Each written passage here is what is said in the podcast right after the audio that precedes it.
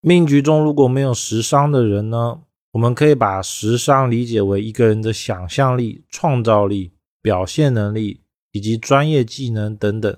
所以命局里面没有食伤的，创造能力就会比较欠缺，他很容易会有一种吵架总是没有发挥好，然后去研究说为什么我吵架的时候发挥不好呢？哪个词没讲好？这就是命里面如果没有食伤人的硬伤。因为他没有创造力、想象力，在讲话的时候，往往讲的会比较没有新意，或者是讲到点上。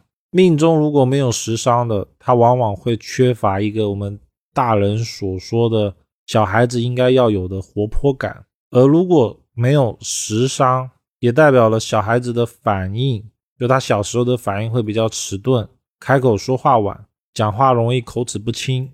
要等到大运走到了食伤之后呢，才会逐渐的转好。八字如果没有食伤的人呢，他反而容易保守秘密，讲话不会胡说八道，不会乱讲话，但是也代表了不善言辞。